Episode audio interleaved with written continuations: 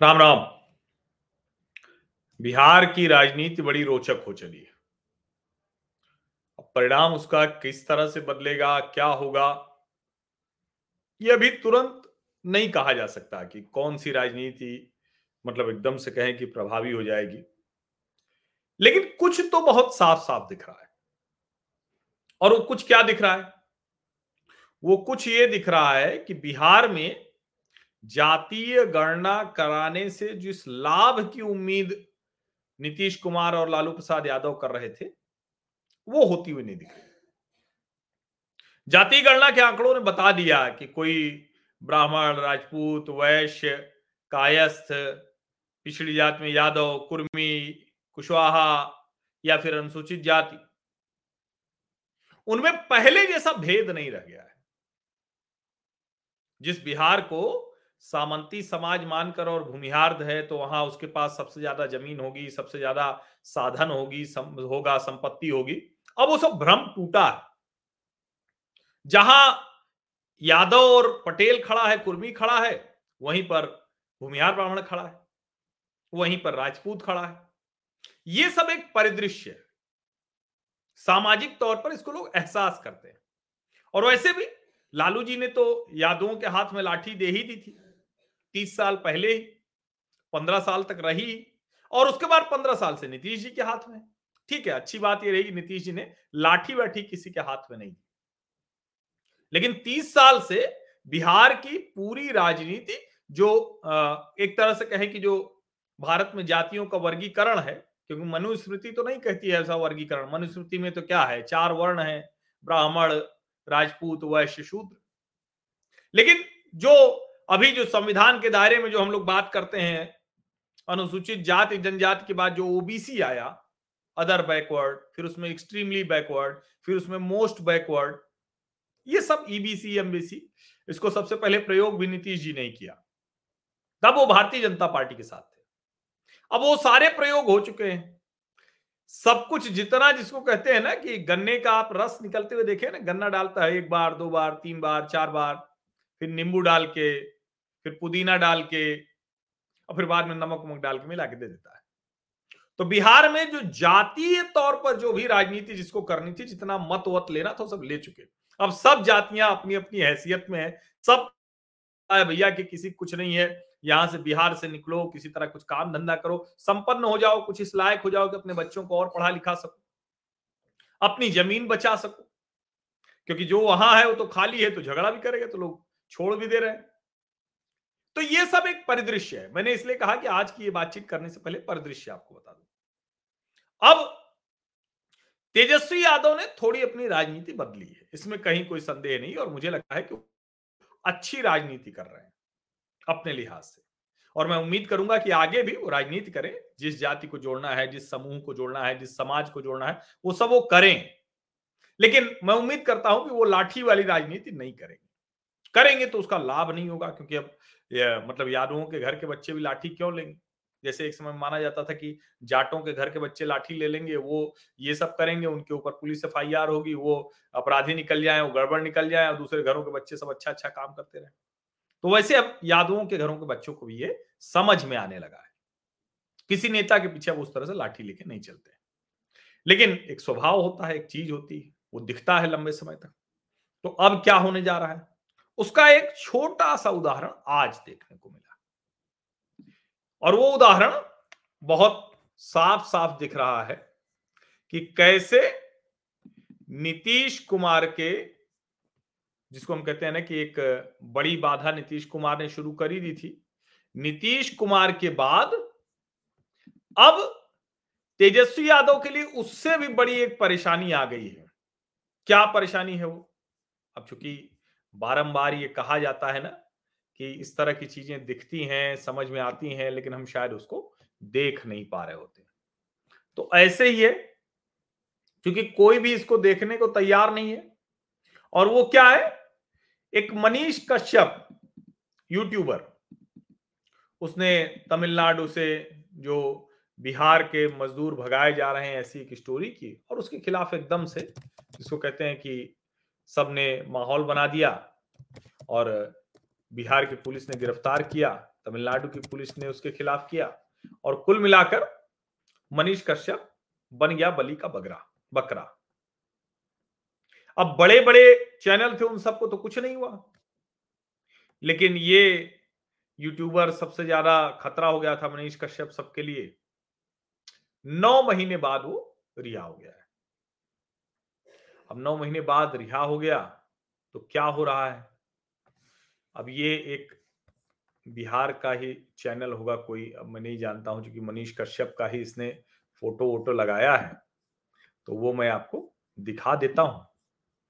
और मतलब मुझे आश्चर्य भी थोड़ा हो रहा है, लेकिन होता क्या है कि जब ऐसे ही तो राजनीति है, आजकल ये चल रही देखिए, ये कोई सच टॉक्स करके है, मनीष कश्यप का काफिला दशरथ माझी के गाँव के लिए रवाना हो चुका है। ठीक है?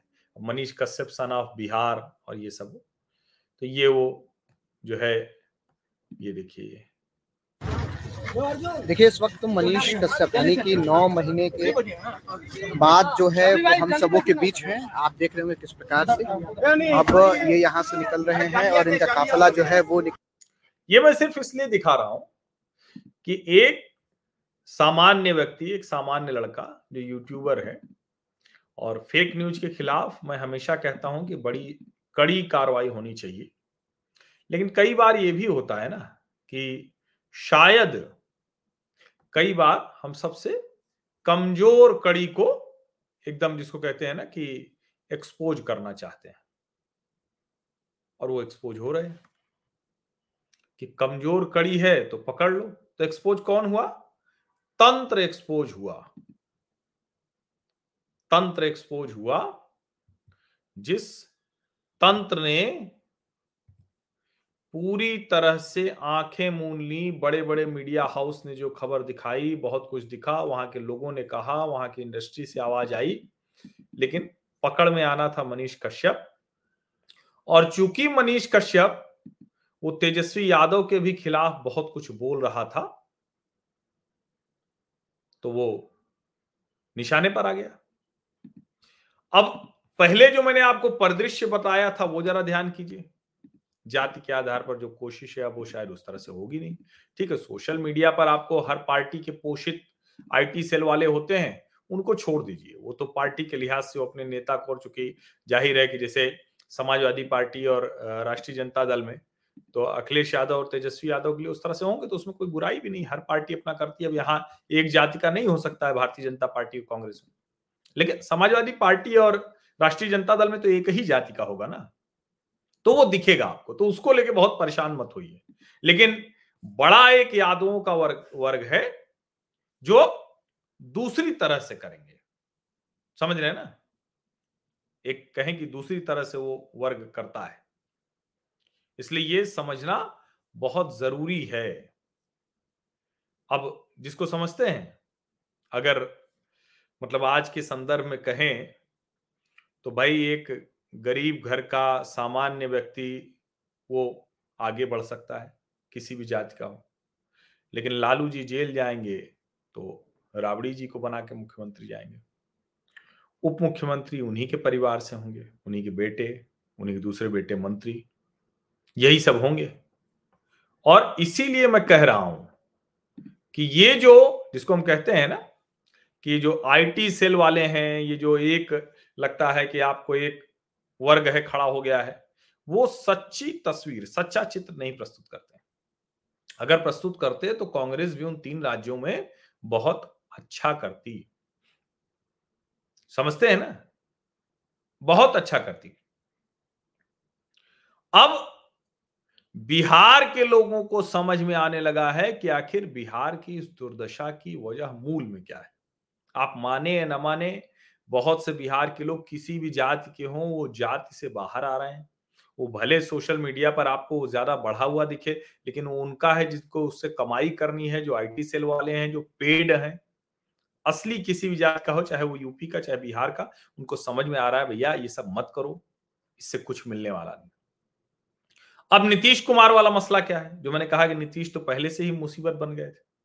अब नीतीश जी का अलग अलग वीडियो आता रहता है, विधानसभा में उन्होंने क्या बोला, किस तरह से महिलाओं के लिए बोला, वो आपने सबने देखा।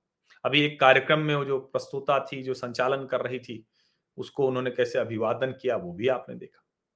नीतीश जी दाएँ बाएँ से क्या क्या बोल दे रहे हैं, वो सब आपने देखा।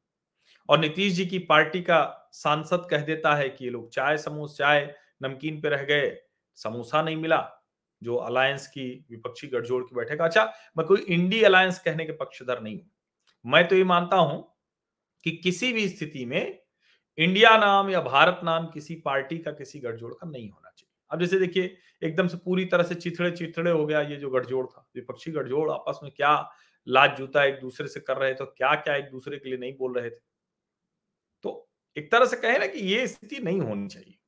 ये बड़ी खराब स्थिति है, अभद्र व्यवहार है, ये नहीं करना चाहिए। और इसीलिए मैं कह रहा हूँ कि देश का नाम नहीं हो सकता, इंडिया भारत नहीं हो सकता। तो वो तो खैर गठजोड़ की समस्या है। नीतीश जी, जो उम्मीद लगाए बैठे थे संयोजक बना दिए जाएँगे, लेकिन जिस तरह की उनकी मानसिक स्थिति है, उसमें जो है, क्या नीतीश जी संयोजक बनाए जाने लायक है? मैं उनका बड़ा पक्षधर था कि बनाया जाना चाहिए, लेकिन अब लगता है कि अच्छा ही हुआ, शायद गठजोड़ के लोगों को ये पता चल गया होगा। ऐसा मुझे लग रहा है। अब नीतीश जी इस तरह से हैं, उनकी पार्टी के लोग मुसीबत किए पड़े हैं। उनका एक विधायक, वो पता नहीं खरगे जी के लिए कह दिया, खरगे फरगे। तो मतलब बड़ा विचित्र हाल है। कोई अखिलेश अखिलेश कह देता है, कोई कमलनाथ कुछ कह देता है, कोई चालू मतलब आपस में इस तरह की बातचीत कर रहे हैं लोग। इस मामले में देखिए मतलब मैं फिर से कह रहा हूँ कि बिहार में जिस तरह की राजनीति होती थी उस तरह की राजनीति में तेजस्वी ने फिर भी अपने को संभाल के रखा हुआ है। समझिए? एक ये टिप्पणी मैं ले लेता हूँ। ये देखिए, ये ये देखिए। ये ब्रजेश कुमार हैं और मैं उम्मीद करता हूँ कि इनका अपना अनुभव है। इन्होंने लिखा है, बेऊर जेल से मनीष बाहर आया। जेल से महज 100 मीटर दूर बेऊर मोड़ पे लगभग डेढ़ घंटा जाम में फंसे थे हम अपनी गाड़ी में। ज़बरदस्त भीड़ था, सर। देखिए, हैं तो ये बिहार के ही इनकी जो भाषा शैली है, वाक्य विन्यास है, उसने बता दिया कि बिहार के ही हैं। तो अगर ये स्थिति है कि एक यूट्यूबर जेल से निकलता है और उसके निकलने पर इस तरह का जाम हो जाता है कि डेढ़ घंटा लोग जाम में फंसे हैं तो आप कल्पना कीजिए कि उसके प्रति सहानुभूति कितनी है। अब उसको कितना नेता के तौर पर कितना कर पाएगा और मुझे लगता है वो नेता बनेगा ही। अब जिस तरह से वो व्यवहार कर रहा है और जिस तरह से सब चीज़ें कर रहा है तो मुझे लगता है मनीष कश्यप नेता बनेगा ही बनेगा। अब वो क्या किसी पार्टी में चला जाएगा, भारतीय जनता पार्टी में चला जाएगा या निर्दलीय उसका ऐसा रहेगा या क्या करेगा वो भगवान जाने। और अभी लोकसभा चुनाव है, अभी तो ऐसी कोई स्थिति बनेगी नहीं। लेकिन इस तरह से जब चीज़ें दिखती तो एक तो अपने भीतर जो अलायंस है, उसकी कमज़ोरी है तेजस्वी जी की, वो बड़ी परेशानी, नीतीश कुमार वाली। दूसरा, जिसको कहते हैं ना कि आपको बाहर से अब मनीष कश्यप के साथ बहुत से नौजवान जुड़े हुए हैं। और ऐसा नहीं कि वो सिर्फ़ सवर्ण जाति वाले हैं, ये थोड़ा समझिए भ्रम बहुत से लोग पालते हैं। मैं सचमुच कह रहा हूँ, जातिवाद के आधार पर ये सोशल मीडिया और उस सब में खूब मारामारी हो रही है, क्योंकि वहाँ उनको इसी बहाने ट्रैक्शन मिल जाता है, पैसे वैसे कमा लेते हैं। लेकिन सच ये है कि मैं मैं जानता हूँ, मैं ये बात कहूँगा तो कोई मानेगा नहीं, कहेगा अरे आप फालतू की बात कर रहे हैं। लेकिन सच ये है कि जाति आधार पर कोई चर्चा नहीं करना चाहता। कौन जो पढ़ा लिखा होगा उसको जाति आधार पर चर्चा से क्या मिलेगा? सबके घर के बच्चे उसी तरह से नौकरी, उसी तरह से धंधा पानी करने में, उसी तरह से कहीं कुछ हो जाए, उसी में लगे हुए आरक्षण भी जिनको मिल रहा है तो चलो ठीक है, मैं कहता हूँ दलितों और पिछड़ों को ही मिल रहा है, अनुसूचित जाति और जनजाति और ओबीसी में। तो क्या उनके सारे बच्चे सब मिल जा रहा है क्या? सरकारी नौकरियाँ होंगी कितनी? मिल किससे रहा है? चाहे वो सवर्ण हो, चाहे पिछड़ी जात का हो, चाहे अनुसूचित जात जनजात का, जिसके घर की किस्मत बदल गई है, वो या तो बहुत मेरिटोरियस है, वो चला गया। और या तो निजी कंपनियों में बड़ी बड़ी जो है, वो पदों पर पहुँच गया। तो स्थिति बदली है। अच्छा आप जब प्रवासी हो जाते हैं, फ्लैट में कौन ऊपर नीचे, कौन सी जाति, कौन सा क्षेत्र, क्या है? कोई फ़र्क तो होता नहीं। समझिए इसको। और इसीलिए मैं कह रहा हूँ कि अब वो जो भाषा है, वो कुछ लोग अपना कहें कि थोड़ी सी टीआरपी जैसे टीवी की होती है, वैसे जैसे जो है कुछ कुछ कर लें, लेकिन उससे कुछ हासिल हासिल होने वाला नहीं अब ऐसे लोग क्या है, वो मानसिक विक्षिप्त हो जाते हैं। मतलब नेता भी गड़बड़ा रहे हैं, नेताओं के समर्थक भी गड़बड़ा रहे हैं, और उनकी दशा बहुत खराब होती चली जा रही बहुत खराब होती चली जा रही ये बिहार के हर जाति के, हर व्यक्ति को पता होता है। देखिए अच्छा ये टिप्पणी भी मैं लेता हूँ, ये ये। आनंद सिंह राजपूत, हर्षवर्धन जी, मैं बिहार का राजपूत हूँ, कोलकाता में रहता हूँ। मेरे सब दोस्त यादव हूँ, उनकी सोच सच में बदली है।